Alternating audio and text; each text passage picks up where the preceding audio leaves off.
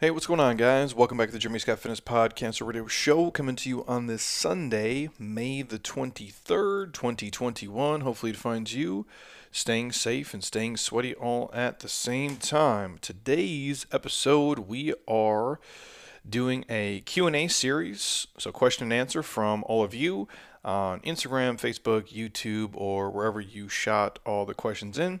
And Heather and I will kind of dig through them as best we can to give you the answers that you guys were looking for. But before I jump into today's podcast, this episode is brought to you by my homies at Beam CBD.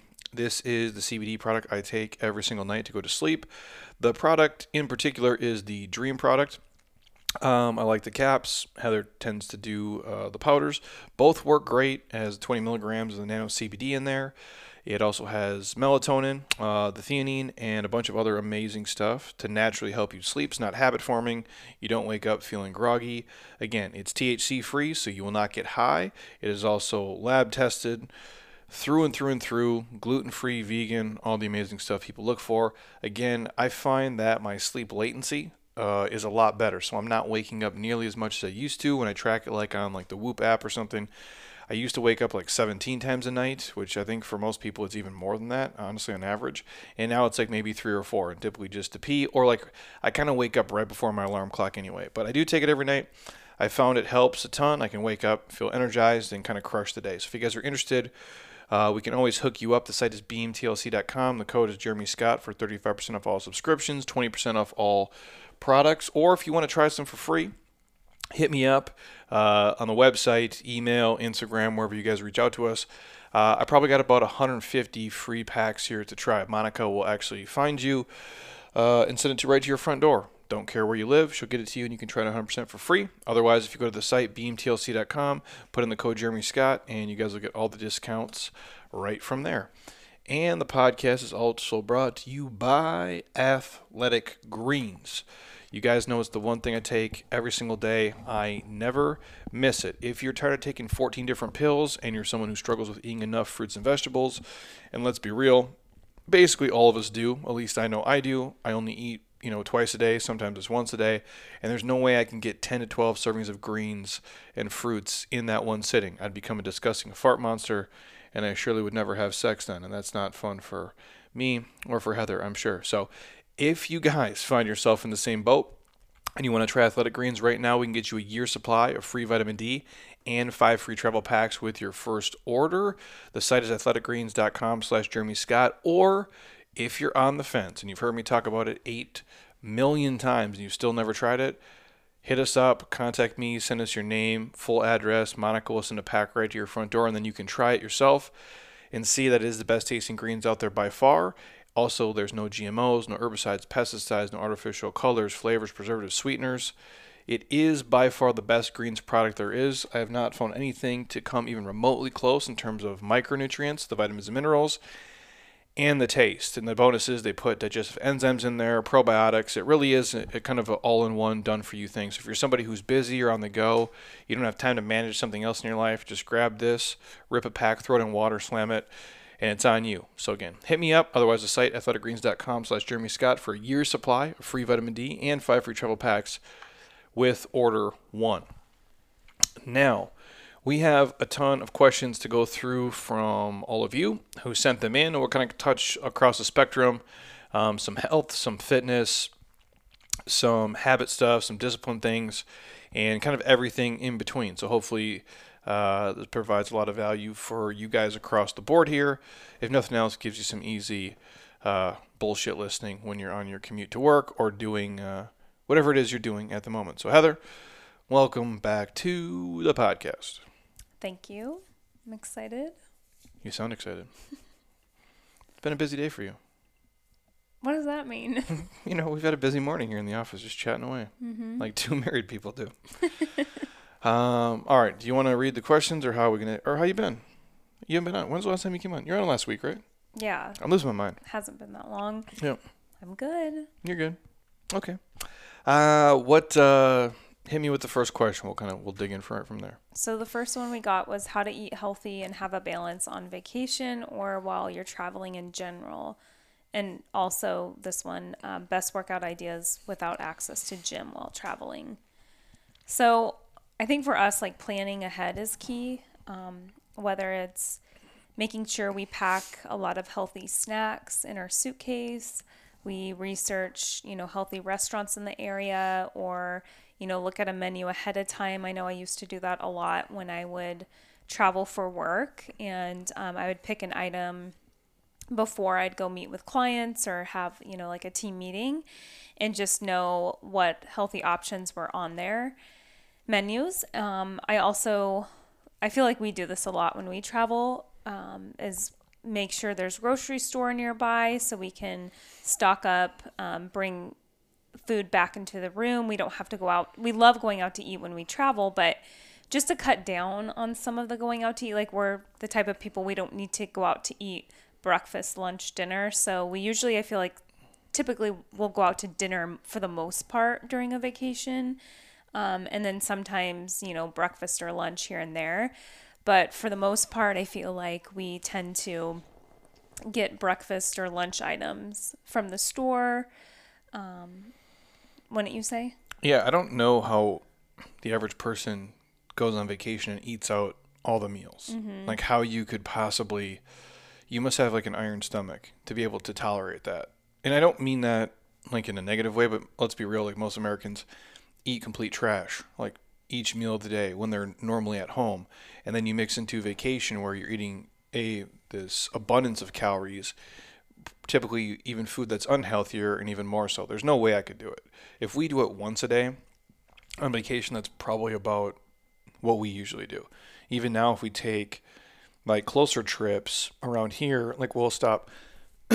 Sorry guys, I did a terrible workout today, and I'm going to cough like 10 times on this workout. It's really annoying.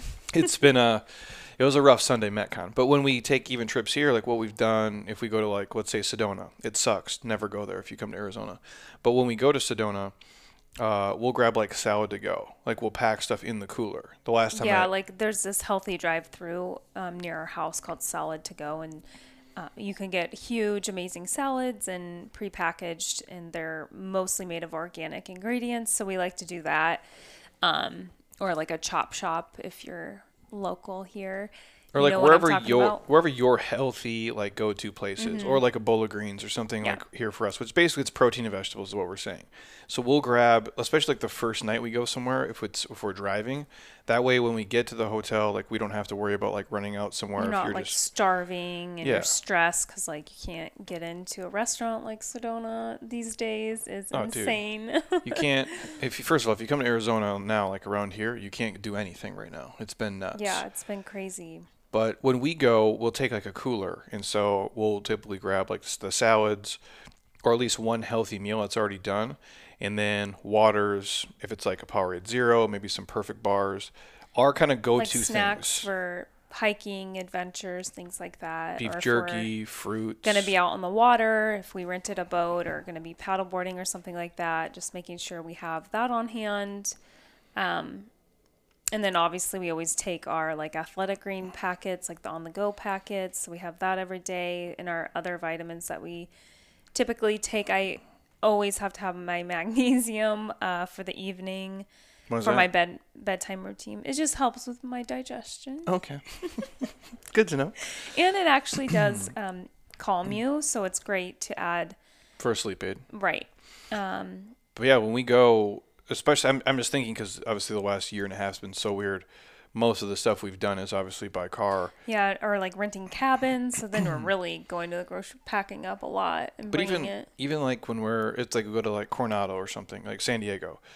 We'll stop at Vons, mm-hmm. and we'll grab a ton of stuff and bring it to Ralph's. The room. Ralph's, yeah, either one.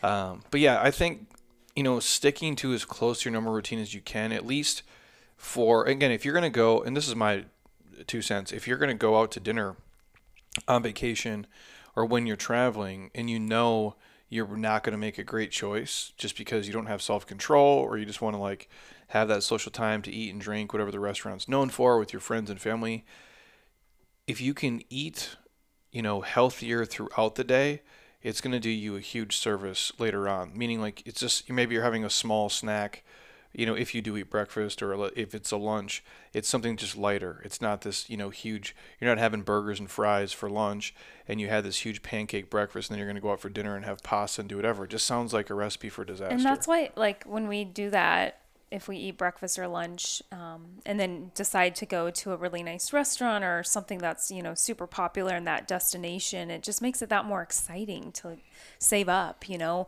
and then you can splurge when you get to that restaurant. And then also, so to be active and have exercise on vacation or when you're traveling for work, you just have to make it a priority daily. Like we always make it, we're not the type of people though that can just lay around on a beach all day long and do nothing or lay around at the pool all day and not do anything. Like, yes, it's great to have R&R and we do relax, but it's like at least, you know, make sure you went on a long walk, you did a hike, or you did some sort of activities. Like we always try to look at the destination, and I like to plan, okay, if it's an ocean, we're going to a beach destination, then let's, you know, rent paddle boards, let's rent kayaks, let's, you know, if we're at a lake, let's rent a boat and let's do wakeboarding. Jeremy doesn't do that, but, no, he does not. But like different activities depending on where you're at to, so you have something each day that's allowing you to get some exercise, moving around. We'll research the hotels too. If they have a good gym, that's always helpful. And I feel like we're not the type of people that does a hotel gym every day on vacation. We're not like that. We'd rather do like, see if we're in a city, you know, explore the city, walk around, jog on a trail, go hiking, like have a variety. Yeah. Well, we typically go, I mean, we don't go to crappy places either. So when we go somewhere, it's like, it's what it's known for. So if we go to Hawaii, like, yeah, we'll work out in the hotel gyms, but if we're going to go like do a hike for 5 hours, like we'll go hike, like, or we'll go paddleboard. Mm-hmm. Like we want to do the things that the place is known for if possible. Yeah, but even like, I'm trying to think of the laziest trip we took. Probably Kona. No, probably our honeymoon in Bora Bora. You think? I mean, we were active, but like we laid around a lot. That's the least amount of... Yeah, that's probably the one. But like we still were like paddleboarding and we rented bikes and we biked the whole island. On like it's not big. They're like dirt bikes though. Like there was one point where you had to get off the bike because the uphill is so. There's one road first of all in Bora Bora. There's a road around the whole perimeter, and you're riding like this 10-year-old kid's like dirt bike, and I mean it beat your ass for sure. But like when we were in Hawaii, like we did way less on that trip than normal, but we still worked out like every day. Because, like, we were going to, like, hey, we're going to hang out by the beach and do this. And like, so, okay, we'll go work out for an hour. And then you have the rest of the day to just chill. And I'm not a person where I don't have to, you know, do these 3-hour workouts and kill myself every day. In fact, I would advise against it for most people. That would be the worst. Well, hey, there's no way your body can take it over time. Like, you're going to pay the price at some point. There's only so many. Then you're going to be exhausted and not fun to be around. Yeah. But, like, I have to do something. So, if it's, I'm going to go crush it for 45 minutes. You have the rest of the day to just chill and do nothing then. And I've never understood. It's kind of like how people will do it, you know, and I'm not judging anyone. Hey, it's the holidays and it's like the day before Christmas Eve and then Christmas Eve and then Christmas Day. And everybody just stays inside and doesn't exercise. And you sit around and just eat and drink shit the whole day. It sounds like misery to me. Like your body, it's not just those 3 days. It's putting you so far behind. It's getting you out of this routine and it's throwing every system in your body completely off.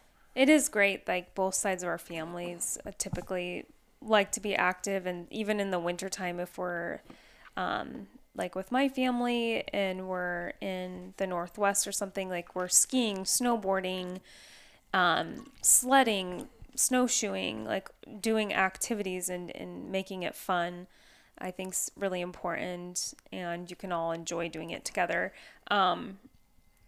What was I going to say? Oh, and you'll start to see like there's such a huge emphasis on wellness getting pulled through hotel and resorts. So you're going to see a lot more activities around wellness and healthy lifestyles and more services offered, especially at our hotels. But so, you know, you can take advantage of yoga on the lawn or, you know, a fitness outdoor HIIT workout or something like that. and or a meditation practice, like you're just going to see a lot more of those, especially the industry is just trending that way, which is great. So. Well, yeah, and if you are a person who wants to check out different stuff, there's so many, you know, the world's become so small because of the internet. So you can meet different people through Instagram. Like, do you know how many people come in here now?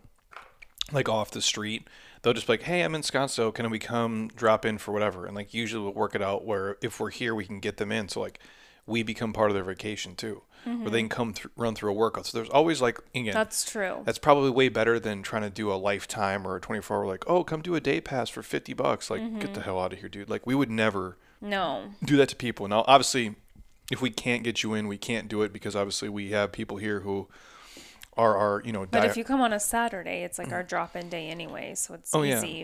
And we've had people who are like, hey, can I come on a Sunday? And I'm like, dude, if you're willing to show up for this awful crap we do on a Sunday, by all means, if you're here, you are welcome to come get your ass beat and do it. So that is an option too for people if you're like really a kind of a fitness nerd and you like that kind of stuff. But just try to keep your routine as normal as you can within the context of having fun. Like, don't be so regimented where you can't do, you know, a hike instead of like doing your, you know, CrossFit workout or like your leg day or whatever the hell your thing is. Like, be a normal person and understand like all activity adds up. And it's probably good for your body if you're like a diehard fitness person to like step back and be like, wow, I went paddleboarding for 2 hours. And it's way more fun than doing split squats.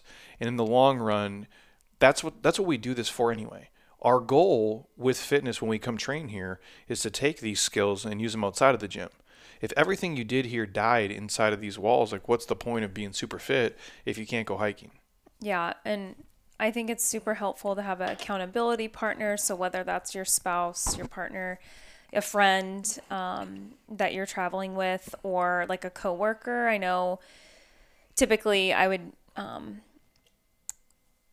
I didn't have a lot of coworkers that would work out when I would be traveling for team meetings and things, but every now and then, you know, I would be like, I'm going to be in the gym in the morning before team meeting. So let me know if you want to meet up. Or accountability partner. Like, you know, typically you would have a dinner and then like a reception or something like that. And then people want to get drinks after. And I'd try to like go to bed and leave earlier than other people so I could like get some good sleep, get up early, do my stretching mobility in the hotel room, run through a quick workout, just move my body around a little bit at least. It doesn't have to be crazy, but before you're sitting in a meeting room all day long, which I know a lot of people aren't traveling for business right now, but when the time comes. But you will again. And for you, the one thing you did, I know, and I'll say this, I don't want to get off track, but the one, if you can, especially if it's like dinner and it's not super late, and you can do like a post-dinner digestion walk.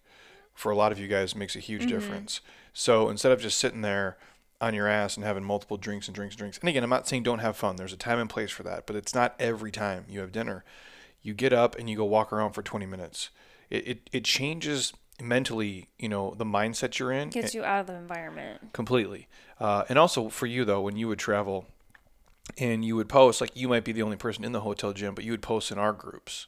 Yeah. And so people would see you and then they'd be almost not like looking forward to your post, but like, oh, well, Heather's at the gym and she worked out today on a business trip.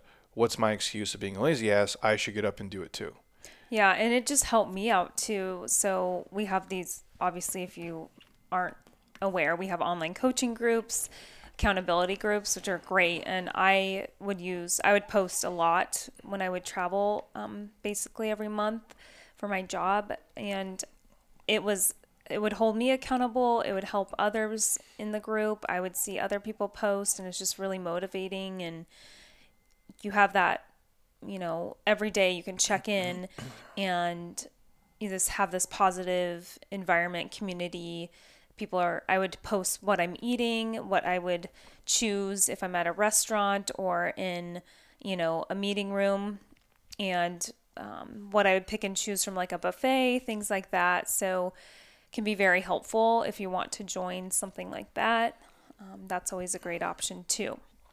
So again, if whether it's coworkers or friends, or if you have a coach or a trainer, or you're part of a gym or a community like the one we have here, obviously in person or online, it does help. It just, when you see people always being active, even if you don't necessarily want to do it, you're just always surrounded by it, and just become, and eventually at first it might be like a chore and you have to force yourself to do it. And somewhere along the line, you become a fitness person where it's no longer, oh, I have to do this. You're like, well, I have the opportunity to do this, and this is what I need to do. And I feel better always when it's done. And so if you're always seeing people, you know, try to make a better choice. And honestly, people who are real too, like, hey, I fucked up today. I made, you know, 2 terrible decisions, but I'm back on it tomorrow. There is like a camaraderie in that, in the realness of it, of that we all make mistakes. We all, you know, kind of mess up, but we're all trying, and we're all constantly like trying to move the needle forward. And if you're surrounded by people like that, whether they be in person or digitally, I think it goes a long way. Mm-hmm. For sure. That's good for that one? Mm-hmm. Boom. Next one. How to implement disciplines or discipline tips. So this one's kind of hard to explain. I feel like you just have to start with one day, then build on the next day, and then get into this consistent routine. Obviously, you're not going to have, every day is not going to be perfect. Something will go wrong. Your effort sometimes won't be as amazing as it was, you know, the day before, but just pick yourself back up and then try harder the next day, give yourself grace. You know, maybe weren't as active, or you ate majority of the day was healthy. That's still winning, and you just have to, even if you fall off the wagon, you just have to get back up and try again. And it's just is always going to be consistent effort to, it's just never ending. Like discipline, you're just always going to have discipline in your life to ever get to where you want to be, or to continue to evolve and grow and learn and really just achieve the goals that you want to achieve. Yeah, I mean, when I look at it, I think a lot of people, I'll go a couple different routes. One, there's a lot of people here, we see this, they'll make one bad decision in a day. They'll like, I wasn't going to have drinks, and I had a drink. And I'm like, who gives a shit? Or they're going to be perfect on their macros, and they went over by 22 grams of whatever. It doesn't matter. The way I think of an entire day, it's always the big picture, and we get hung up on the little things. And what I mean is, like, I send out, first of all, I spell like about a third grader, so, and I write most of my stuff in a Word document, and I still sometimes, like, they can't even figure out, like, if I write entrepreneur, like how I really write it, even Word is like, what the hell are you trying to put? And then like, it's so annoying to me because I really do like spelling. Yes. And so then I will message him like, so, like, spelled a bunch of, you had 2 misspelled words out of like 4,000. And that's how I look at it. Did you get the email? Mm-hmm. Yes. Did it help you? Yes. Was it still a great email? Yes. Did I misspell 2 words? Yes. I'm a dipshit. I don't care. A lot of time you're just in a hurry too, but. Well, it's not even that. Like, I just don't have like, well, I'm not going to. It's called spell check. I mean. Okay. From the person who's never sent out an email, like ever. Like, come on. Well, actually I send emails every day, all day long. To like a person. Corporate emails where you have to like spell correctly. The people don't even read those. They don't even care what you're writing. Oh my gosh, you're so far removed. They don't even care what you're writing. They don't reply back and like, thank you so much, Heather. They're like, whatever, crazy person. Anyways, the point I'm driving at is, there's people who are always going to nitpick at you in life, you guys, and that's to my podcast last week. Stop caring what people think because their opinions don't matter. What I'm saying is, you can't just let these little things drag you down. If you put together an awesome body of work, there's always going to be things that can be better, right? And that's just life. And that's how I look at this eating and the training. And what I've learned over the years is every workout's not going to be your best workout. And every workout is not going to be a PR day. And it really doesn't matter, because the older I get, I realize, like, I don't have to kill myself every time I'm in here, because then I'm always living in perpetual pain. And like, what's the point, right? And so if me just showing up and putting in a decent effort, like getting a sweat in, getting my body moving through space, especially on the days where I don't want to be here, that's a win. And it's just a consistency over time. I've said this before, most of you listening are much smarter than me. The only thing I probably do better is the basic stuff. And I do the basic stuff consistently every day, and I never turn it off. That's the difference between being in like good shape and great shape and phenomenal shape, or someone who's not in shape and someone who is. It's just they are doing the basic things every day, and they're just consistently showing up and putting the work in. And I'm not going to say like every day I love to come in here and, you know, train my ass off. I might have to sit as I'm doing mobility and talk myself into it for 20 minutes. And it's the truth. I'll sit here and be like, and I work 15 feet from where I train, right? Like, so I'm sitting down talking right now to you guys 15, 20 feet from where I'd actually do split squats, but I might have to sit and do mobility for 20 minutes and be like, you know what? I don't want to do this, but let me just get loose. Let me put on whatever song or video or, you know, if it's, you know, watch David Goggins, or if I'm the person you watch, or whatever the thing is to get you like in that mental headspace to be like, stop, you know, being a bitch about it and just go do what you have to do. And it's the days where you don't want to do it that you do, you start to stack up those wins and you start to sell yourself on why you should exercise versus why you should take the day off. You start to sell yourself on why you make a better eating choice than just sit on your ass and have drinks. Well, you also start to feel so much better, and then you get the high off of like the reward from actually doing it. And so then it starts to get, for me, it's, you get obsessed with that feeling and you want to chase that feeling. Like this morning, Sunday mornings can be hard to, for me, I always tend to wake up at the same time for the most part, but I love to sit and just enjoy my coffee and take my time on Sunday morning, but it can be hard to get motivated to do something active. And I started last week doing Sunday sprints and stadium stairs at the track. And, so I had told myself every Sunday, I'm going to start doing this like through the entire summer. And, I was feeling sore and tired, but I just had to take my time, stretch out, listen to some music. I played a video of myself actually at the track last week, and it just motivated me to just get up and go. And yeah, I didn't push it as hard as, the last weekend, because yesterday I had quite a bit of activity. So Heather did like a 4-hour workout yesterday, which I would not advise anybody to do. No, and sometimes, and we'll get into that, like sometimes I do have issues with over-exercising. Sometimes. Yeah, so we'll talk about that later. Yeah. But I guess for me, discipline is always going to be a challenge. And I read something the other day. It's like, do you want to feel the discomfort of being disciplined, or do you want to feel the discomfort of being disappointed in yourself? So you decide. And for me, that hit me like, wow, that uncomfortable feeling of pushing yourself, or that horrible, uncomfortable feeling of failing yourself and letting yourself down. Like, which one would you rather have? Because both are going to be hard and both suck, but like, one's obviously way better is when you can be proud of yourself because you've been disciplined. Yeah. I mean, we have a like a video series on this. It's a module, like the 47 day, like which hard do you want? Mm-hmm. The heart of you, you know, it's hard to wake up every day and eat right and train and go to sleep early and make the proper choices. That's hard to do. I'll be the first one to tell you, but it's also hard being 100 pounds overweight, not happy with your life, you know, and you don't like the way that you look and you move and you feel. Like, that's hard as well. And one of them is hard up front, and one of them is hard, you know, for the duration. It just comes down to which one, you know, do you guys want? And that's the tough part. And for me, it's not even the physical of any of this. It's just mentally, when you literally, and again, it's all different levels. Like, you feel like shit, whether it's mentally or physically or somewhere in between. I'm not talking about like you're injured or you're sick, but you just don't feel like you have it today. You're not in a good headspace, and like 14 things are going wrong. It's those days, excuse me, God, this is terrible, where you push through it and you just want to do it. And mentally, like, you overcame, and that's what gets me through most of those. It's where, like, you know what, I didn't really want to do that, but I got it done. And that builds confidence, not only for that day, but for the future. And you do that long enough, and all of a sudden you become like this, not only physically strong person, but this mentally tough person as well. And that's all I'm telling you guys is, if you can get the momentum ball rolling, if you imagine like a snowball rolling downhill, it's just collecting more snow over time, and it's getting bigger and bigger, and it's going faster and faster and faster. That is how your nutrition works.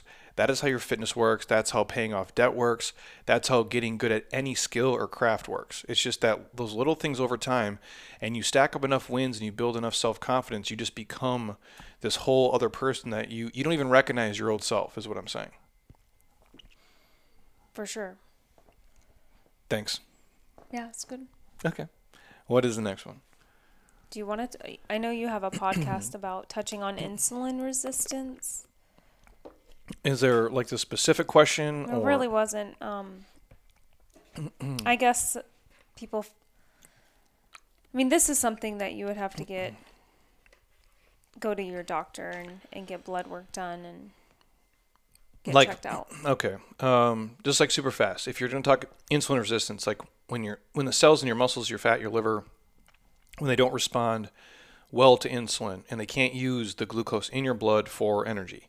And so to make up for it, obviously the pancreas is going to, spit out more insulin. And over time, your blood sugar levels obviously can be elevated.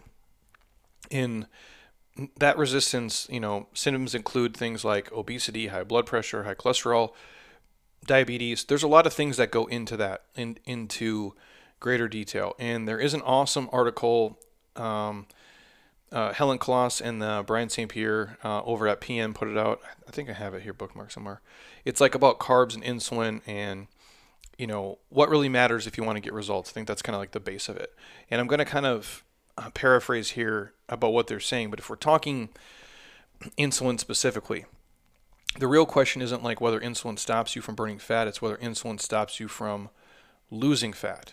And so with full confidence, there is zero scientific evidence to suggest that you'll gain weight if your energy intake is less than your energy expenditure. So I'm going to repeat that to everybody. I don't care what is going on in your system and in your body, but with full confidence, there is zero scientific evidence. So like follow the science. Everybody's heard that phrase the last year and a half. That would say that you'll gain weight if your energy intake is less than your energy expenditure. And we're not counting short-term changes like, water inside of your body and things like that, of course. So another way to put it, insulin itself does not cause weight gain. You'd also need to eat more calories than you expend. So, a lot of people will come in and they'll say certain things. Well, I'm eating perfect and I know I'm at a deficit, but it's because of, insulin resistance, or it's because of hormones, or it's because of XYZ. For you guys to be gaining weight and not losing fat, you need to eat more calories than you burn. It just is what it is. Like there's no other calories in, the calories out. Like if you're at a surplus or a deficit, that's where the conversation has to start. Does that make sense what I'm saying? Like sometimes people get really confused and they'll say, the reason I'm not, losing weight is that I'm not eating enough. And short term, long term, no. Like I don't want to give an example, but like pick a country where it's not America and you can't buy 5,000 calories for $5. You see someone who has very little access to food, they're not 350 pounds. Mm-hmm. People who have very little food to eat, eating 600 calories a day, are not 500 pounds. Most people in the poorest countries, or let me rephrase that. Most of the poorest people that are not in America are not obese. There's a huge number of people in America who financially are struggling that are obese because they're eating so many calories because food has become so cheap here. And the stress on their body, their hormones, I would say, especially for females. But still, if you're at a deficit, it doesn't matter. Yeah. But there could be something maybe they're just plateaued though. And maybe it is a thyroid issue, or maybe it's... that can mess with it for sure. Yeah, and then female hormone issues as well. For sure. But if you're burning 4,000 calories a day and you're eating 1,000... Yeah. No, I agree. Eventually it's going to roll the right way. And then, there's a lot of things that do go into it. But get 100%. Your blood work done. If you feel like it's a hormone issue, thyroid issue, then definitely go get your blood panel done and have a doctor review it with you and see if there's something off that is causing... Yeah. Your cortisol levels. Yeah. So just understand, in a healthy person, there is an increase in insulin, after you eat a meal, but it only lasts a couple hours. So if Heather and I go over to, my mom's place tonight and we have dinner, depending on what we eat, there's going to be this, insulin spike that happens in our body, but it's only going to happen for a short amount of time. And then it's going to return to a baseline. And that's going to allow, the fat burning to kind of, amp up again, if you will. And if the energy intake is lower than the energy expenditure, the insulin will stay low for long periods of time throughout the day and throughout the night. And this allows for an atmosphere of fat burning to occur at full effect, despite the short periods of your fat burning being inhibited, if that makes sense. So that's the key is if you initiate, any kind of eating or dieting protocol to lose fat, you can do that with or without carbs, with or without more or less, spikes. So again, I'll just go down this rabbit hole quick and then we'll move on. What matters most, for fat loss, right? No matter if you think carbs are the devil or if you're a fan of eating carbohydrates, there's one thing for sure, you can't separate a calorie from the food source, right? So sodas, they have sugar, and an apple also has sugar, and both foods are mostly carbohydrates, but you can't eat an apple without also getting fiber, which slows down the absorption of the sugar into your bloodstream. Plus, it's a solid food. You're getting nutrients. Yes, that's denser. It has a ton of pectin. There's, micros in there. It's great for you. And what's more, an apple is highly palatable. It's rewarding. It does stimulate your brain towards, being satisfied. It doesn't,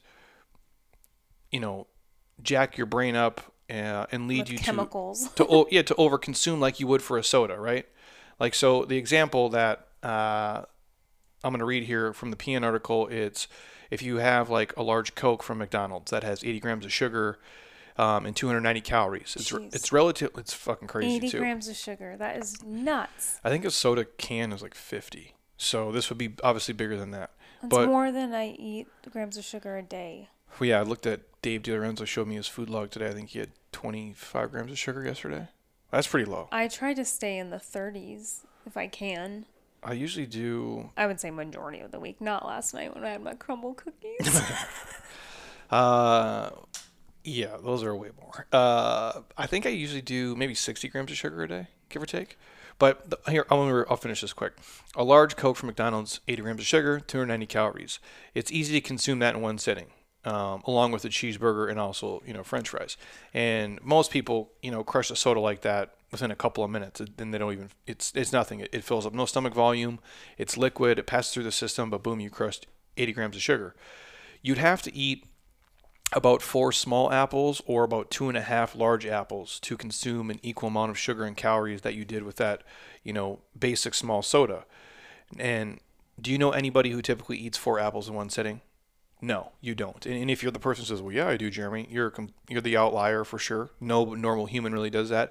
I don't ever eat more than an apple in a day. And oftentimes if they're huge apples, I'll a lot of times cut it in half and then I'll save it for later.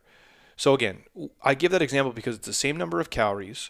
It's the same amount of sugar, but they're very different experiences nutrition-wise and how they affect your body, how they react to your body, and what kind of habits and mindset that puts you in throughout the rest of the day.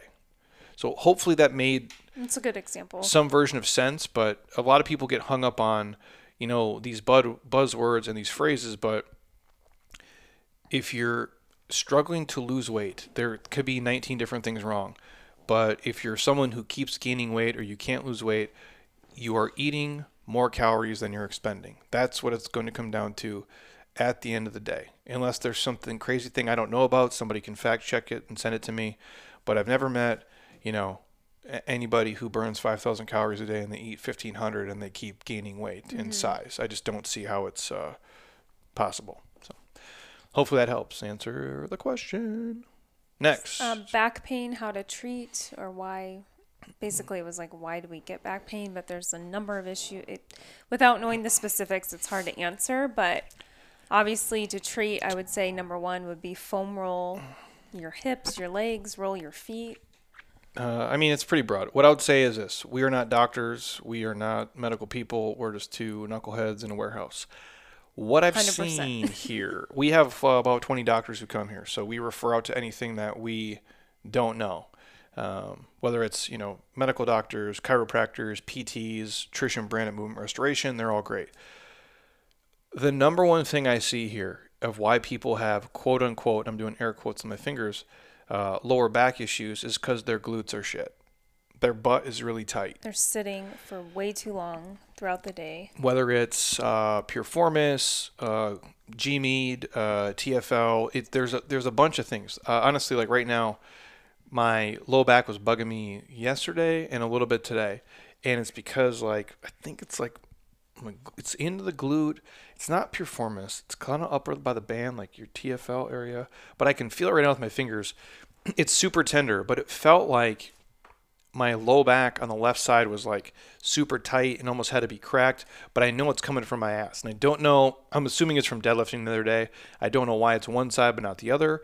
And a lot of times what we see is people will come in, and there are people who travel a lot. They're always rounded. They lose their upper backs. They lose their lower back, which we have a whole video series on this. We have a whole video series on, hopefully fixing lower back pain without anything, more extensive than just doing mobility and foam rolling. But a lot of times these people sit a lot. They travel, so they sit, and then they have rounded shoulders. The low back becomes garbage, and they do it for extended periods of time. And they're not obviously foam rolling. They're not stretching. They're not doing enough mobility work. We have them come in here. We have them, put them on a box. We do an elevated pigeon stretch with them. We have them walk through Spider-Man steps. We have them foam roll the glutes. We go through a little band sequence where they're going like groin, hamstring, glute, IT band into the low back. Once they go through that, for 9 out of 10 people, that was it. It was just because they were so tight and they were so bound up, and not in a good way, that their upper back became tight, their lower back became tight, but it all started with their ass for the most part. And the hamstrings were a huge culprit in that. So that's usually what we do. And so if you guys are interested and you're listening right now and like, Jeremy, that sounds like maybe my issue, hit us up. We have a full YouTube playlist of mobility drills where those videos I just described are on there. They're on our IGTV as well. And we even have a whole full mobility program we usually run about once per year you could go through. But that's usually what I see. It's when you guys see me on Instagram, if I show a photo of my story and I say mandatory mobility, you almost 9 out of 10 times you see me starting in that elevated pigeon stretch. And that's what I start with, because a lot of times my quote-unquote referred back pain is just ass pain. And I can alleviate most of it by just staying proactive and being on top of it. Yeah, and I think, a lot of people, like you mentioned, just the amount of having to be on your computer for work these days, the tech neck and tech back issues. I know for me it helps a lot because I have to sit for long periods of time, but I get up throughout the day, even if it's 10 minutes or 5 minutes, and stretch out, take breaks, whether it's like yoga stretching or mobility routine or taking a band. We have a mobility band, and I do a lot of different shoulder and neck exercises with that really can help alleviate the pain. You just got to manage it like anything else. If you have something where... But I have to do it daily because it's just like it will... Otherwise, it just will drive me crazy. Well, yeah, I look at... And we say it here all the time. I'll ask people, I'm like, do you have a foam roller? And like, well, I have one. I'm like, well, I always ask, I go, do you use a foam roller? And they will say, I have one. That's like the dentist saying, like, do you floss? And saying, well, I have flossed at the house. I can't imagine never using one. I don't get it. I don't like it. Yeah, it can be very uncomfortable, but it once you break through that, then you're going to be able to feel so much better. It will make you want to be active the next day because you're not super sore. Yeah, I would say foam rolling, I have eliminated a lot of non-contact injuries. And when I say non-contact, I mean your friend tackles you in the backyard when he's drunk. That's a contact injury. Or you're going snowboarding and you fall on your face. It's a contact injury. I mean the stuff where it just kind of happens. Like you wake up the next day and you're like, oh, my elbow hurts. But you don't remember anything happening to piss it off. It's those things where it's usually, whether it's soft tissue around the joints causing referred pain.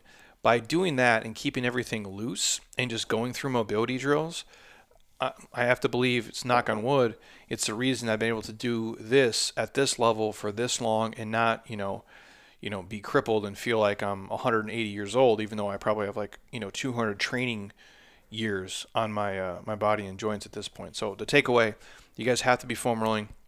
You have to be doing mobility. If you don't know what the hell you're doing, reach out to us, subscribe to the YouTube channel. There's a ton of free stuff there for you, or just ask, and I'm happy to send over a video when I get through the messages.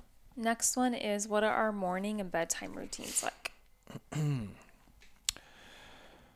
I wake up at the same time, typically 7 days a week. I try to... Time you wake up, like 9 a.m.? No, I go...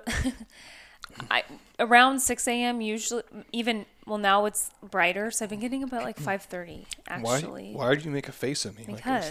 Because He always gives me a hard time because he wakes up at 4 a.m. or 3:50, and he's like, thinks I'm lazy because I wake up at 5:30 or 6 a.m. I mean, it is what it is, man. You know, the proof is there. You're so cool. As you just lay there, mouth open, just like dead. Still beautiful though. I don't sleep with my mouth open. Sometimes. On You're asleep. You rare know. Occasion. Mm-hmm. Anyways, so I wake up at the same time and go to bed typically around the same time. My wife wakes up about 6 a.m. She goes to bed about 6 p.m. She's on the White Hair Randy's Early Bird special. So I'm not a napper, and so I love to go to bed early. Sometimes too early, like 8 o'clock at night. But oh, man, when it was like COVID. Oh, yeah. I just was like wanting every day to just go by. So I'd go to bed at like 7 p.m., 8 p.m. I think it's like a sign of depression, right? I think I kind of was depressed. Like when it's light outside, it's summertime. We're like, okay. It's something like we watch like Michael Jordan's The Last Dance, and it's like 7. It's like 8 o'clock. You're like, okay, it's time for bed. I'm like, Jesus. This is getting real. Or like if that was not, I'd be like, okay, I mean, it's 7. I stayed up till like 9:30 last night. And I have the moments like when my friend was here, we went out and I actually went out till like 2 a.m., which was crazy. No, actually I came back at like midnight. It was late. I think it was midnight. But anyways, that just works for me. I'm not a napper, so I definitely have to get my full 8 hours, at least 8 hours of sleep. Every morning I do my Athletic Greens and take my morning vitamins, and then nighttime I'll do the Dream with the CBD, and then I'll do magnesium as well to help calm and help my digestion. And I try to not look at my phone at night because that helps. I'm really good about not looking at it in bed. You just need to put it in a different room. Mm-hmm. Okay, your turn. Oh, if you don't like that. Yeah, I wake up like 3:50, so I don't get to sleep in like Heather. You're such a badass. I know. I'm aware. But no, obviously this is what I do for work. You know, we still run a physical gym, so I try to be here when people aren't working, and that's early in the morning. That's typically when we are, you know, pretty busy. There are usually people here in the parking lot before I get here, which is crazy. But I do that. And my only routine is get up, pull my clothes out of the dryer. I feed the dog and make coffee, and I'm out the door. So nothing super super complex there. In terms of going to bed, I try to get to sleep by... I try to get into bed by like 8 o'clock-ish if I can. Sometimes it's not so easy depending on... you know, winding down and doing those things. I've gotten way better. It used to be way later where I would like come to work on 4 or 5 hours of sleep, you know, maybe 6. And now I try to do at least 7 or 8 legit, you know, restorative hours every single night. So my morning routine, wake up at 4, get up, water, coffee, grab my stuff. I'm out the door. I go. And then, I usually eat my bigger meal towards the evening. I take all my supplements before I go to sleep, except Athletic Greens. I will always take it before my first meal of the day. So if I do get to eat twice that day, I usually will, as I'm like making, and it's usually like eggs, chicken, sausage, all that stuff you guys see me post, I will do Athletic Greens as I'm doing that, and then I'll eat my stuff that way. And again, I don't sleep with my cell phone in the room. I actually put it in the bathroom. That works best for me. But short of that, it's basically my two routines. He likes to fall asleep with the TV on, which I'm not a fan of. But I've gotten way better. You've gotten way better. I've been turning it off now when I'm super, super tired. Because usually it would always be me. I'd fall asleep, and then I have to wake myself up because I can hear the TV still, and then shut it off because you're like dead asleep. You know why I don't do it anymore? Well, I found that my sleep is better because I'm just so tired now all the time. But there's no more Office. Yeah. It sucks. I'm really sad that there's not The Office on Netflix anymore. And I refuse to buy 18 apps to watch all these shows. You had like a pure obsession with it. Dude, you still know if it's on Comedy Central and you turn it on and you'll watch and be like, oh my God, this is the greatest show. It's the greatest show ever. But that's it. I think for the... Sorry. What are you, new? as I've coughed like 10 times on the podcast. I would say for you guys, if you can try to go to sleep at the same time and wake up at the same time, short of like doing something really special with friends or family where you'd have to extend it, that's a recipe for success for sure. And just, again, like Heather has a dedicated, you know, morning stretch mobility kind of meditation routine. Yeah, that I didn't touch in on that. Like I always stretch and do mobility as I'm like basically drinking my coffee. Then I will walk the dog. I either walk the dog depending on the morning if I have like early calls or not.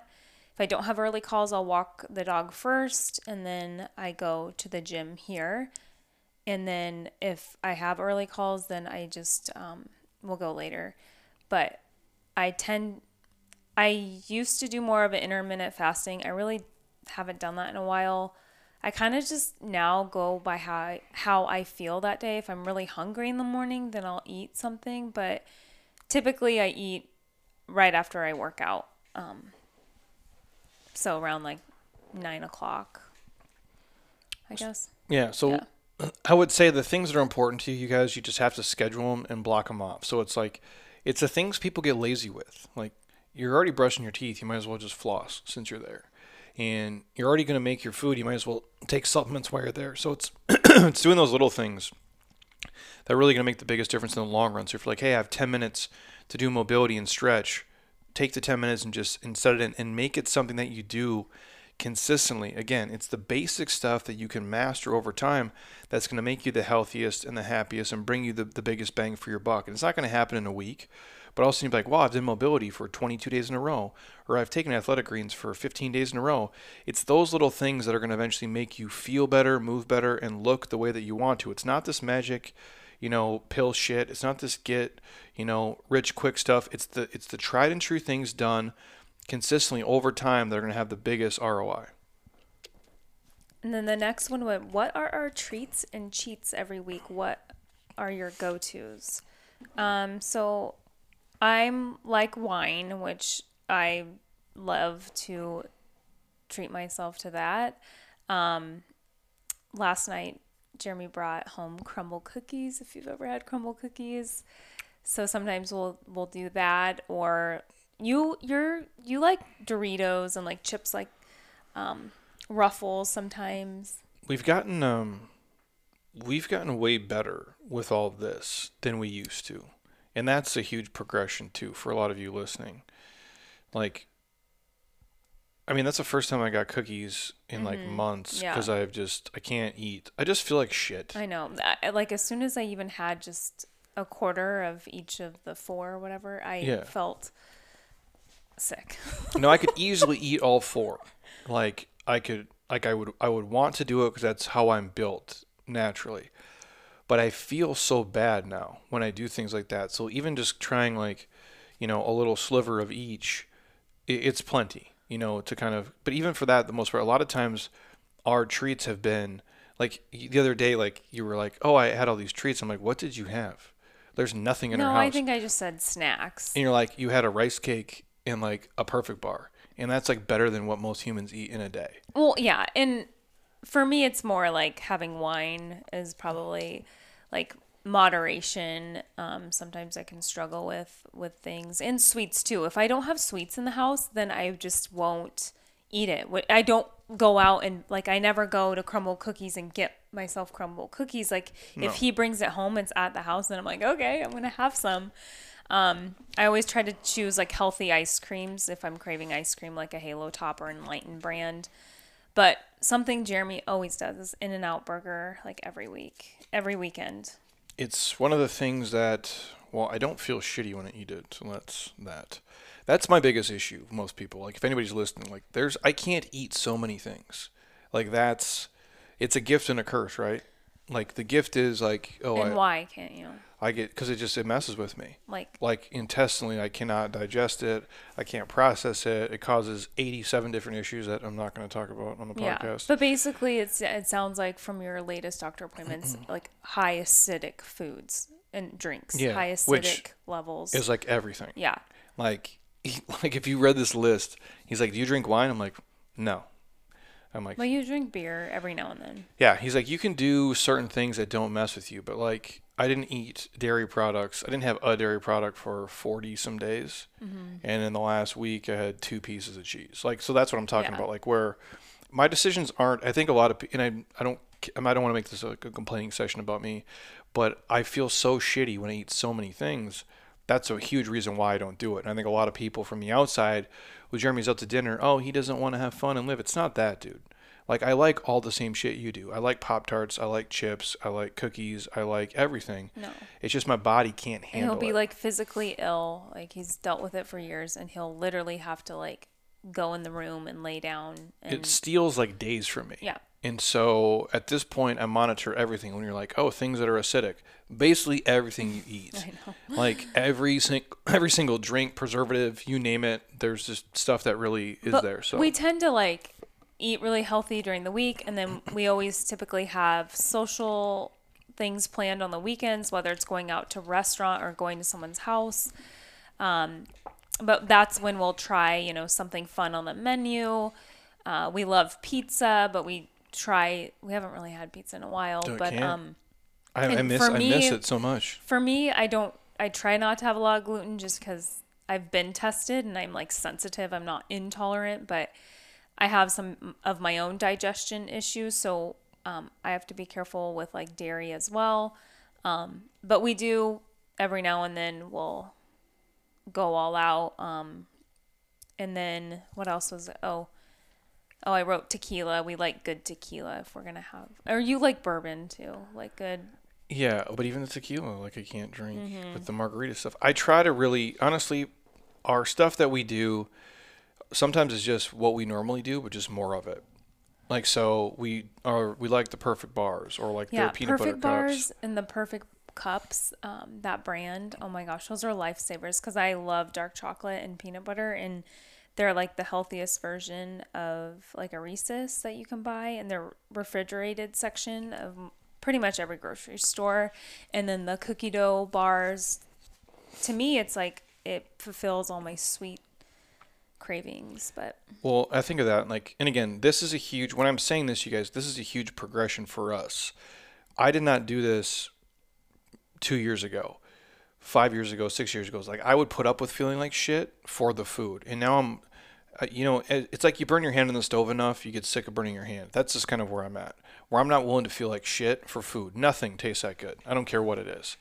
And for us, like when we first met, it would be Gelato Spot or Yogurtland or Cold Stone or all these places. When's the last time we had...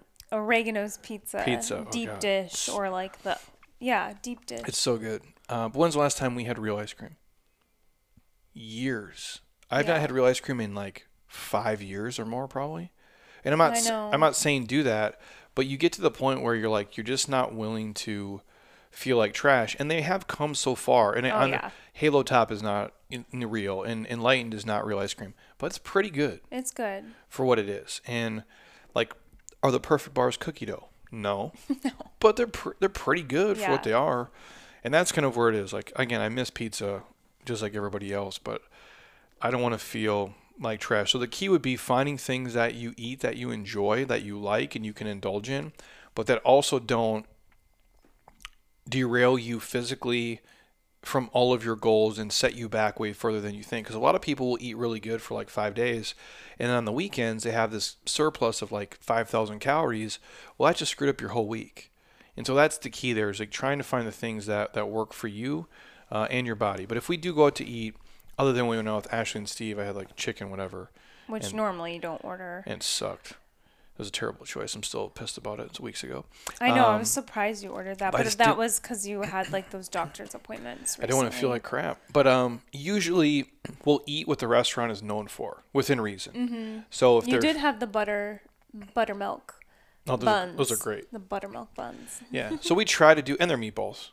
Like we try to do what the place is known for, and that's what I would say to you. It's like you do these things during the week so you can go and indulge and try the things that you like to try. But for the most part, I just keep it the same because I know if I eat these things, here's the way I'm going to feel, here's the way I'm going to perform, and that's kind of how I go about it. If I didn't, you know, internally have all the issues I have, I would, you know, I could easily be 400 pounds because I like to eat all the shit everybody else likes. Even like the wine or tequila I buy, it's like all, I try to now do organic brands or like the low sugar options, which is great because now they're everywhere. I feel like at Safeway or Albertsons or whatever store. So that's always, and it makes you feel so much better because it's less chemical. It shouldn't have the chemicals like the other brands, which is nice. Rebecca was saying they do like some kind of, is it no sugar or like low sugar? Like Christy Brinkley has one or something. There's so many now. Yeah. So many. They order it like from somewhere. They were telling me. There's this, yeah, there's this Sauvignon Blanc from Washington State, Liquid Light, and it's has like 1 gram of sugar and it's really good. Yeah, I guess the key is you guys find things that work with you and your goals and that agree with your body. Like I do love margaritas if they're good, but I really think like that they jack me up, dude. Well, and it's probably all the lime juice. Yeah. I'm starting to think like when we were at like Savannah and they had those drinks, like I was fucked before then, but then that really kind of made it. And then I would try the Rocks tequila. Yeah. With the margarita mix, and I'm like, then I was fucked. And I really think like that's not the only reason, but that's it. But if I do like Ron Swanson, like straight whiskey, totally fine. That's interesting. Yeah. Do you think because it's what, sweet? Right? What's that? Whiskey. Depends what you kind of malt Scotch you want up in here. But like there's certain ones I can do okay and certain ones I can't do. I think for you it's a citrus issue because you couldn't even do orange juice for years. No, I don't. It sucks, man. But the point is find things that work well with your body. That's it, you guys. So next one, eating habits. What are some positive, negative experiences? So I've said it before, but I've struggled with binge eating in the past, like high school, college, even post-college, and also like restrictive eating. So I've kind of gone both ways. I think a lot of girls have struggled in some capacity about body image and eating issues because a lot of it comes down to lack of understanding, lack of education, and how you're raised in our society. But now like there's so much more education, so many more resources. I feel like it's a healthier environment. But yeah, I still have issues with portion control. I feel like I've gotten a lot better over the years, in moderation, but from time to time, like I still, depending on what's going on, if I'm like emotional, if can be a stress eater at times, if I'm really stressed out, but then I can go the other way too. So I guess for me, it's like I've learned to remove myself from the environment, to really focus on how I'm feeling and understand, okay, why am I stressed? Why am I feeling like this? Why am I having these cravings? For example, sometimes if I'm stressed out, I'll just go take a walk or a bike ride, get off my phone and just kind of reset my mindset and focus on getting into a positive space. I think pausing and silence and just really reflecting on your thoughts can be helpful for me. Obviously exercise, like meditation, which I need to get better about. I was really good with doing a meditation practice every morning, but that's on my to-do list. I need to get back to that. But what else, Jeremy? Like learning how to fuel my body for the activity I'm doing that day has been really helpful because I mentioned I love to work out. I always played sports. Like it's never been an issue for me. Like I love to just be active. And so to make sure that I'm not exhausting myself is huge. And I still struggle with that. I've had low thyroid issues before, and so I've gotten my blood work done. I need to get my blood work done and just look at all my hormones. But you just got to find some sort of balance for your lifestyle and what your goals are. But just for me, it's like I try to not stress about the numbers, but I'm still working on it. Like I don't track my macros like perfectly, or I just like to know kind of the ranges, and I don't even track how many calories I burn, but I have an overall idea if that makes sense.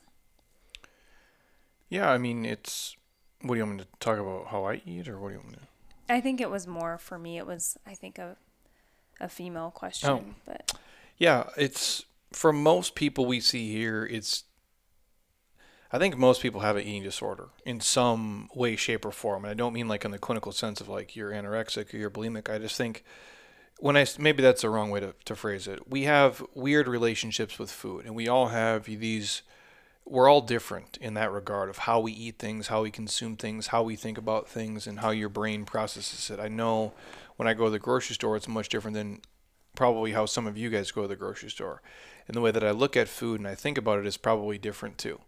You know, when you know better, you do better. And it's like, when you know too much, it kind of like messes with your brain a little bit. But I'm not a person, I don't have like eater's remorse or like feel guilty about eating something. I've never had that. That's not who I am. I know a lot of people do suffer with that and struggle with that. Yeah, I do that sometimes. I'm never going to eat like, you know, 4 orders of french fries and then call myself a fat ass loser. Like, that's not who I am. Like, I don't give a shit. Like, it doesn't matter. But I know a lot of people suffer with that. And that's what I mean by you have this weird relationship with food and how you treat yourself and how you talk about yourself. And that's not a healthy place to be for most people. And you have to start correcting that for the most part. And again, the food you eat does, it's everything. It's every cell of your body. It's how your hair, skin, nails regenerate. It's how you have energy. It's how you build muscle. It's how you burn fat. It's how your hormones function. Everything. So it's vital that, you know, most of it can be real food. And I think if you, again, I'd rather eat, you know, cookies than bananas. But I also understand that bananas are going to be a bigger benefit to me, because for the simple fact of, A, there is micronutrients in there, and even if there wasn't, I could give a shit. You're going to self-regulate when you guys eat real food. You just are. Like, I don't think you're going to eat 4 bananas, and you'll easily eat 4 cookies. Those are the things that I talk about, where you start to have these, you know, more positive experiences with food, and you're making, you know, better food choices over time, and you learn to understand the kind of eater you are. We have a podcast called Why Eating Right Is So Hard. I think that's one of them. The Cost of Getting Lean is a great one, too, in terms of eating. Eating as a Couple and other podcasts. But just understanding, like, are you a moderation person? You know, are you an all-or-nothing person? It doesn't mean you have to be all one way or all the other way, but there's friends of yours that can eat, like, you know, half a cupcake, and then they're fine. And then there's friends of yours that will eat 7 cupcakes. And you might be the 7-cupcake person or the half cupcake person. You might be somebody in the middle. But you have to start to know that, and why are you reaching for those things? Or, you know, and we get emotional about food. Oh, I had a shitty day. I deserve a couple of drinks. And it might make you feel better in the short term, but in the long term, it's just digging your hole deeper. And it's creating a cycle that's going to be harder for you to break out of, if that makes sense what I'm saying. The longer you do something negatively and you sell yourself on the reason why it's okay and you reinforce these wrong behaviors, the harder it is for you guys, you know, to break it down the road. And again, I didn't always eat like this. It's been a progression. It's always changing. It's always evolving. That's why the eating right is so hard, because it's something you have to do correctly, you know, 2, 3, 4 times a day, every single day until you die. And what you do today might not work the same way tomorrow, might not work the same way next month or next year. And you might always have to tweak it depending on what your schedule is like, what your travel habits are, what your goals are. It's all those little things over time. So it's tough, but you have to really identify what are the problems and what are the things you want to fix. And most of the time we have this emotional or mental connection to the way that we eat and drink, because we're trying to escape something or fix something or heal something or hide from something. And usually trying to put a Band-Aid on that with food and drink is a terrible way to go about it. And then someone else asked, like, how many calories do you eat and how often do you work out? I don't know if this was, like, for both of us, but it really will depend on the person. And we tend to focus on, like, the macro numbers as far as, like, the ranges, right? You can explain that better than I can, but... What was the question exactly? Someone asked, how many calories do you eat and how often do you work out? Well, it really just depends. Like, you can't... Everyone's different, but for me, I work out at JSF 4 days a week. The other days, I usually go for a walk, or I do a jog on our canal path, or like a sprint workout like I did today, or a hiking trail. So it just kind of varies each week. But I always try to stick with at least 4 days of the JSF group training workouts. And then for me, calorie-wise, like I don't eat the same exact number of calories every day. Fluctuates depending on how active I am, but I do try to stay within the macro ranges for myself as far as based on what your height, if you're female or male, your height, your weight, what your goals are. What? Stop. Yeah. Why are you laughing at me? Because you're my wife. I would say what we do doesn't matter compared to what you guys do. It really doesn't. I have a full podcast on how I eat and how I train. If you want it in detail, it's there. But the calories that, and people ask Jeremy, how much do you weigh? What are your macros? You're not the same as me. You're just not. The food part is tough. We can generally maybe be similar, but we're not going to be exactly the same. And what I do is probably not going to work for you because I'm like I'm a mutant robot serial killer, and you're not going to probably live the same life I do and wake up at the same time and go to sleep at the same time and train the way that I train fasted or how I'm going to do it. And you have to understand that for most people. We have a free macro guide if you guys want it. I think it's in my Instagram bio now, but hit me up. I'm happy to send the link. But like Heather, I load or like do 4 kind of loading splits 4 days a week. I do a terrible Metcon. We film a ton of content. Usually Wednesdays for me is the easiest day of the week where I just walk and do mobility because my schedule is so crazy and my body, needs to heal because I just can't. You can't always be beating the shit out of yourself. And the days that I train harder and I do more, typically the compound movements, squats, deadlifts, heavy overhead, horizontal or vertical pressing, those things, I'll eat more food those days. And so I've created demand for it. And sometimes I eat once a day or twice a day, but I don't track the macros anymore. I did it for like 5 years on pen and paper before MyFitnessPal was even a thing. And then by the time MyFitnessPal got here, I did it with clients for a while. But now I know for the most part, and I don't really care what I weigh. I was at the doctor the other day, I think I weighed 209 or something. But it doesn't matter. I don't step on the scale. I've had a scale here for years. I never step on it. I don't really give a shit. I just go by how I look and how I feel more so than anything. And I've really learned to do that. Like I don't weigh myself often. I really just try to go by how I feel in my clothes, how I feel when I eat certain foods. How full did I get? So I try to not like stuff myself, and I try to not like undereat.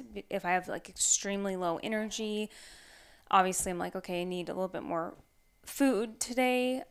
So I try to just not stress about any numbers and just go by how I feel and how active I am that day. And yeah, it's tricky. It's hard. And moderation, you always hear moderation is key, but it truly is. Like that's what's going to keep you healthy.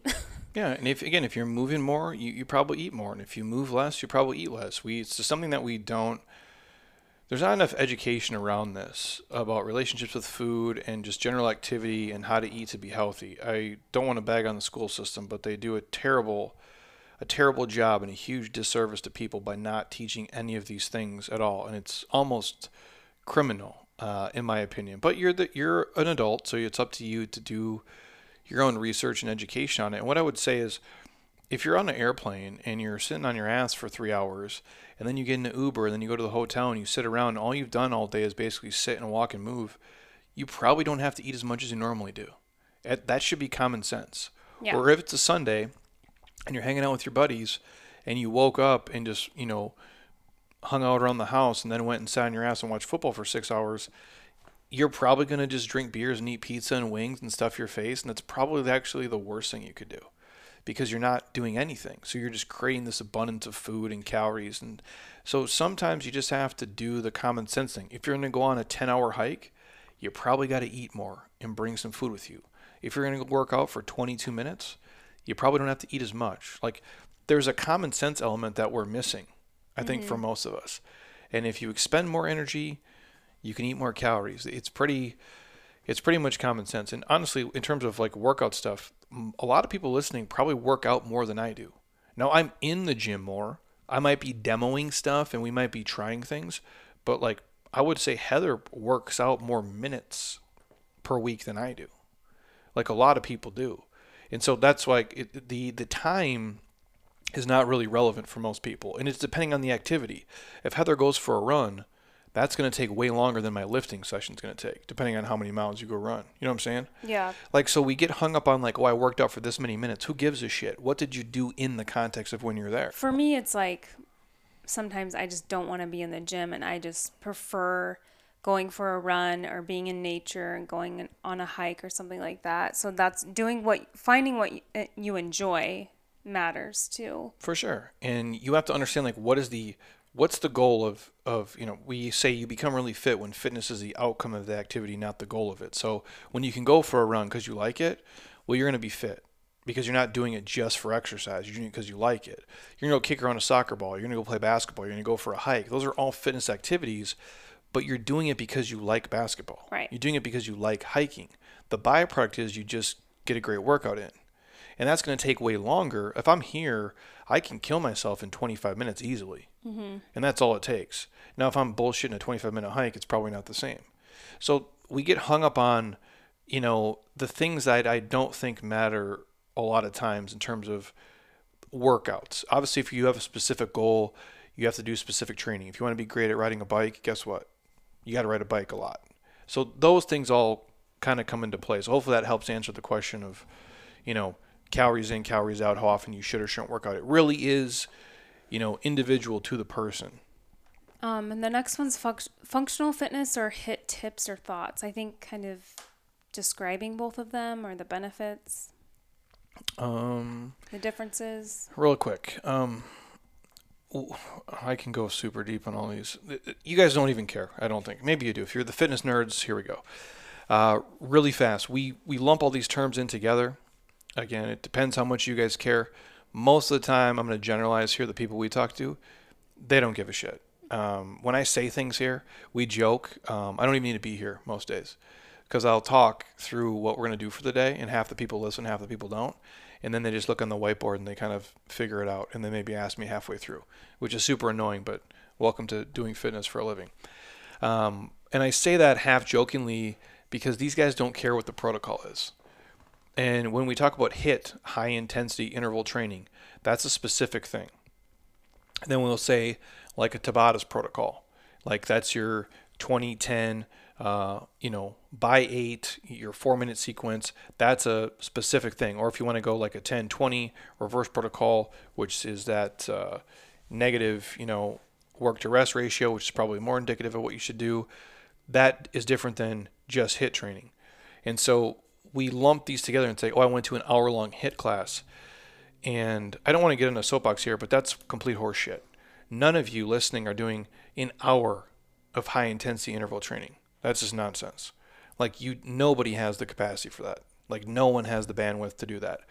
That's so annoying when people think or say things like that, because I'm like, no, you don't push yourself the whole time for an hour consistently straight and not taking any breaks. It's impossible. Like, for most people to go jogging at a slow pace for an hour without stopping. Oh my gosh, yeah. Is really hard to do. Like a slow, really crappy jog is hard for people to do for 60 minutes without stopping. And you're telling me you're going to do burpees and squat jumps and like assault bike sprints and sprinting with the sled for, you know, 40 seconds on, 20 seconds off for an hour? There's no way. Like our Sunday Metcons, and we do them realistically. Like we're not trying to kill people here. But when we go through, today we're here for 37 minutes total, 27 minutes of work time.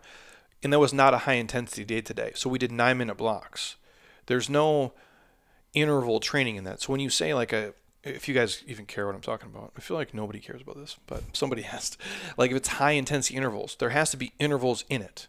So if we do a workout here where it's 20 squats, 20 assault bike cows, 20 burpees, and, you know, 20 walking lunges, and do as many rounds as possible in 20 minutes, that is not HIIT training.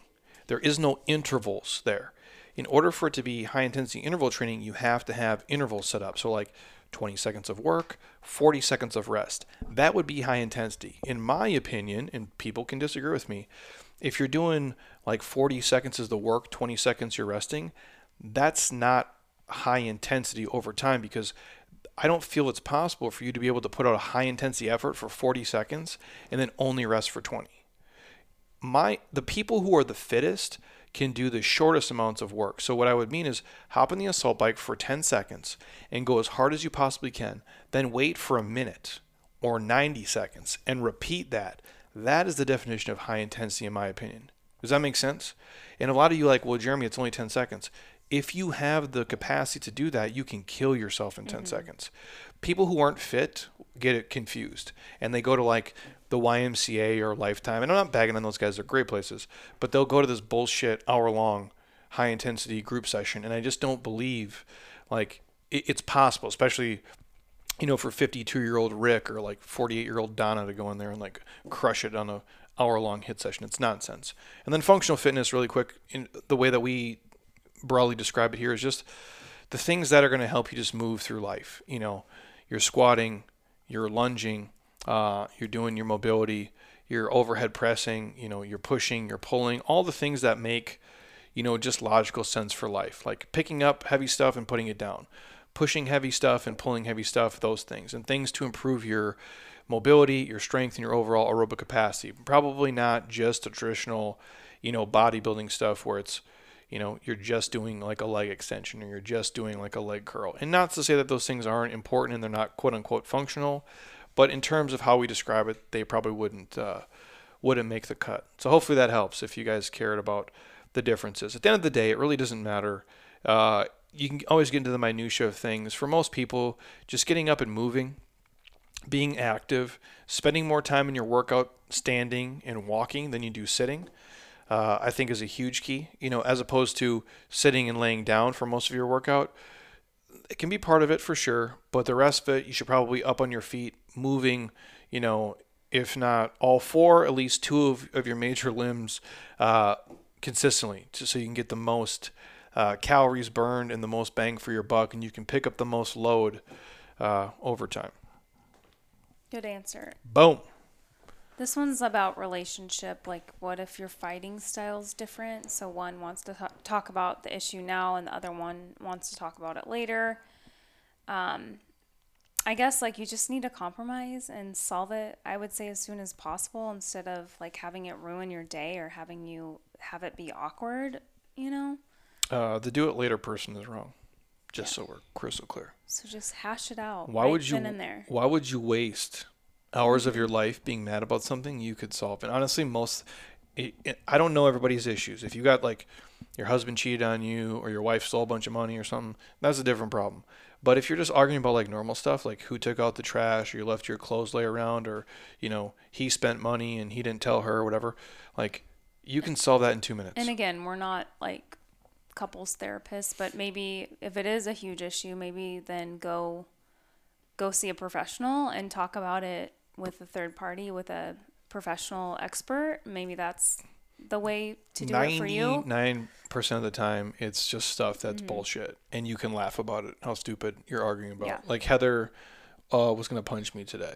And I wanted to kick the dust today. What was that about? I was faking it. Oh, I remember. Because you disrespected me. No. You were just being really annoying. So I remember. But see, the point, like, I just let you walk out of the room all mad. And then, like, I just laugh about it. And then you come in and then you laugh about it. But it's first I said, you need to apologize first. But the point is, like, those are bullshit things. Like, those don't matter. I know. Like, we argue about the littlest, dumbest things. And we say things to get at this person. I talk about this with... I said the other day to, like, Chris or somebody.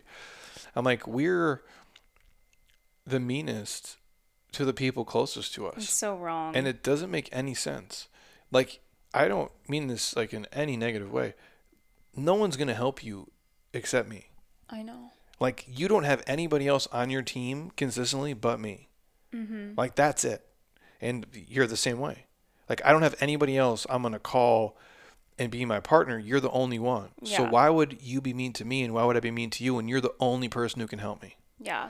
And yet, you want to mess with me the most and cause me the most problems. Like, that makes no sense. Yeah. You got to stop doing that to your husbands or wives, everybody. Like, just think about that. Like, you're in a foxhole. They're the only person who's going to help you. They are it. Mm-hmm. They are not your enemy. They're your fucking teammate. Yeah. Like, they're the person you have to pass the ball to. So you need to find a way to get along and squash the... And life is too short. And if you have a problem, just talk about it quickly and get over it. Like, don't go to sleep angry and rob days. It just... And if you can't solve it, then maybe you guys just shouldn't be together. You know, if both people don't... Now you're telling people to get divorced. No, I'm just Heather's saying, on that kick. No, here we go. No, I'm saying if you really can't work it out, then why would you stay in that relationship? It gets complex, man. It's a lot of people. It's a lot of moving parts. If you're like us and you have no kids and you have no debts and stuff, you can leave them. It's fine. Everything else gets complex. Okay, here we go. So what future goals do you have over the next 5 years? Divorce, one for sure. I'm going to get myself a new boyfriend. Good luck with that. You'll find one for sure. But you got to tell him you used to be married to me. You ain't going to like that. No, that's going to mess with them psychologically. Okay, for real though. Okay, I'll tell you what I put. Explore some new national parks, because I don't think we're really going to be traveling international this year. Maybe. I'm not sure yet. But and then I also put travel to some new international destinations, because I want to do that over the next 5 years. Maybe buy a new house. Maybe buy a vacation property at some point. Investment property. Heather's got a lot of money I don't know about. So we're doing a lot of cool shit. And I put have a kid, ? Because that's 5 years. Oh, my gosh. I'll be 40 years old. So, yeah, I would hope I'd had a kid in between that time. I don't know, man. I don't know. I don't operate that way. It's hard to, like, even... plan a year out. Yeah, and I don't... Again, some people, like, really thrive on that stuff. And I'll keep this quick to not make this podcast go much longer. But this guy, Brent Orm, was in here the other day. I hadn't seen Brent in, like, a year. Super cool dude. We hiked the Grand Canyon with him and his wife. He's helped me do a lot of different stuff with business. He runs a business as well. Just like a like-minded dude. And he was asking me, he had an idea for a podcast, and he was talking, and I'll do it more in depth on this, but he was saying, like, where do you live?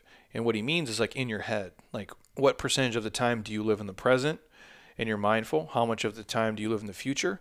And how much of it do you live, like, in the past?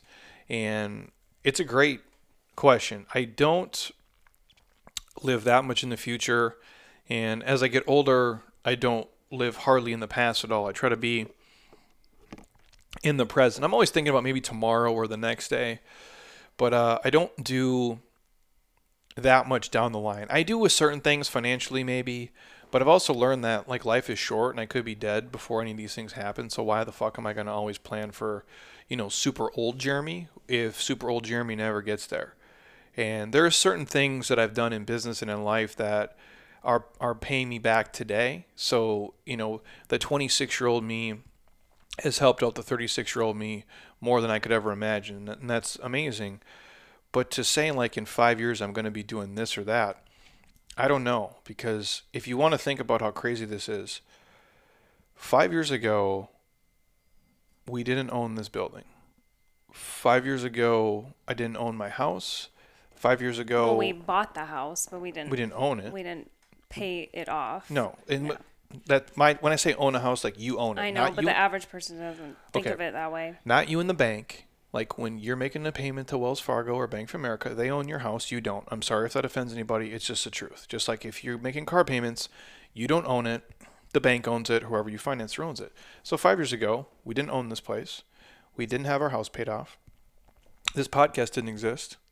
Wasn't even a thing. I have no clue, like, what our reach was on email or Instagram. I have no idea. Like, there's so many people in our lives now that we had not met yet. So it's really hard to say. And what I thought was important 5 years ago has even changed up to this point. My value system continues to kind of evolve as I evolve as a person. So for me to sit and say something today like, I'll never do this or I'll for surely do this, I don't know. And I think there's a freedom in that for sure. There's probably some, you know, you get nervous saying that, like, because you don't have this plan. And what anybody who's still listening an hour and a half in, what I would tell you is, like, don't worry about it, man. Like, none of us has all this stuff figured out. Like, we think we have to live life on these timelines, and we don't. Oh, I have to have a kid by the time I'm 28, and by the time I'm 30, I have to. All that out the window a long time ago. It's all bullshit. It's all made up. Like, I'm not going to live my life like that. And it was hard because you're brainwashed. You're conditioned. It's wrong. Especially as a female to be like, oh, you got to get married. You have to be engaged in your 20s. You want to know. You have to be married by this age. You have to have a kid by this age. You're getting too old. 35. You know how much of that is first of all, anybody listening? It's stressful, though. If you did that and you're super happy and you're fulfilled in your life, congrats. That's amazing. Everybody else, for most of us, that stuff's fucking bullshit. I'm sorry. You know, three of the most successful people that we know, like that I think like live good lives and are like somewhat like fulfilled and happy, Lolly, Leanna, and Ben. Mm-hmm. They're all single individuals we know, all have great careers, all have traveled the world, all are very enlightened, like to have a good time, no kids, not married, whatever. I would hope they're not waking up today in a panic thinking they have to do these things, mm-hmm. because they just don't. Like, there is no set timeline for that. There's certain things for everybody that work, and we're all in a different season of life at a different amount of time. And you just have to kind of take things as they come and don't try to force them. Yeah. Everybody's different, and what works for someone or your friend or your family member might not work for you. And I really had to learn that, and I'm so grateful I took the time to really grow, learn what I want my own life to be like, what I want our life together to be like. And I just feel like that is so important, and so many people rush it, and then they find themselves like confused and lost and unhappy. Well, and I think if you lived through the last, obviously, year and a half, I think a lot of people had a 5-year plan, and a lot of it probably went to shit. Mm-hmm. There's friends of ours who owned a gym and owned a brick and mortar place, and they probably thought that was going to be part of what they do, and now it's dead. And it's not happening. There's people who worked at a certain career or jobs. That I know for years. That had spent their life in hospitality and now are not in the industry. So life has, like, you know, I forget the quote, like, we make a plan and like, God laughs. It's like mm-hmm. a proverb, whatever it is. Like, I think that's true. Like, there's just really no way to forecast, and you got to just kind of be okay with it and just kind of roll with the punches. Have an idea of where you want to go and what you want to do, if it's, you know, physical or travel or financial, if you're saving for retirement or you're trying to buy a house or an income property or your dream home or whatever insert term it is. But be fluid with it for sure, and know that don't be fixed to the timeline unless like it really matters to you for something. Like, we've done things where if you put a time stamp on it, it can cause you way more stress and anxiety than good. And you're missing out on the moments, the now, the present, which I've tried. And I get caught up in it too, but I've gotten a lot better. Just like, let's just enjoy today, or let's just enjoy this year and not worry about the future so much, which I'm guilty of for sure. Yeah, I know. You are worst. I'm not the worst. Jean-Paul Ralphio. I'm not the worst. Remember Jean-Paul Ralphio? I love that show. Parks and Rec, if you guys have never seen it. People just got a taste of Jeremy's singing. That's basically my range, if anybody grasps that. That's it. Treat yourself. No, but I mean, I also say treat yourself. Treat yourself. No, but like, for years, you don't do it. You're getting better now. You're still crazy. But you're getting better.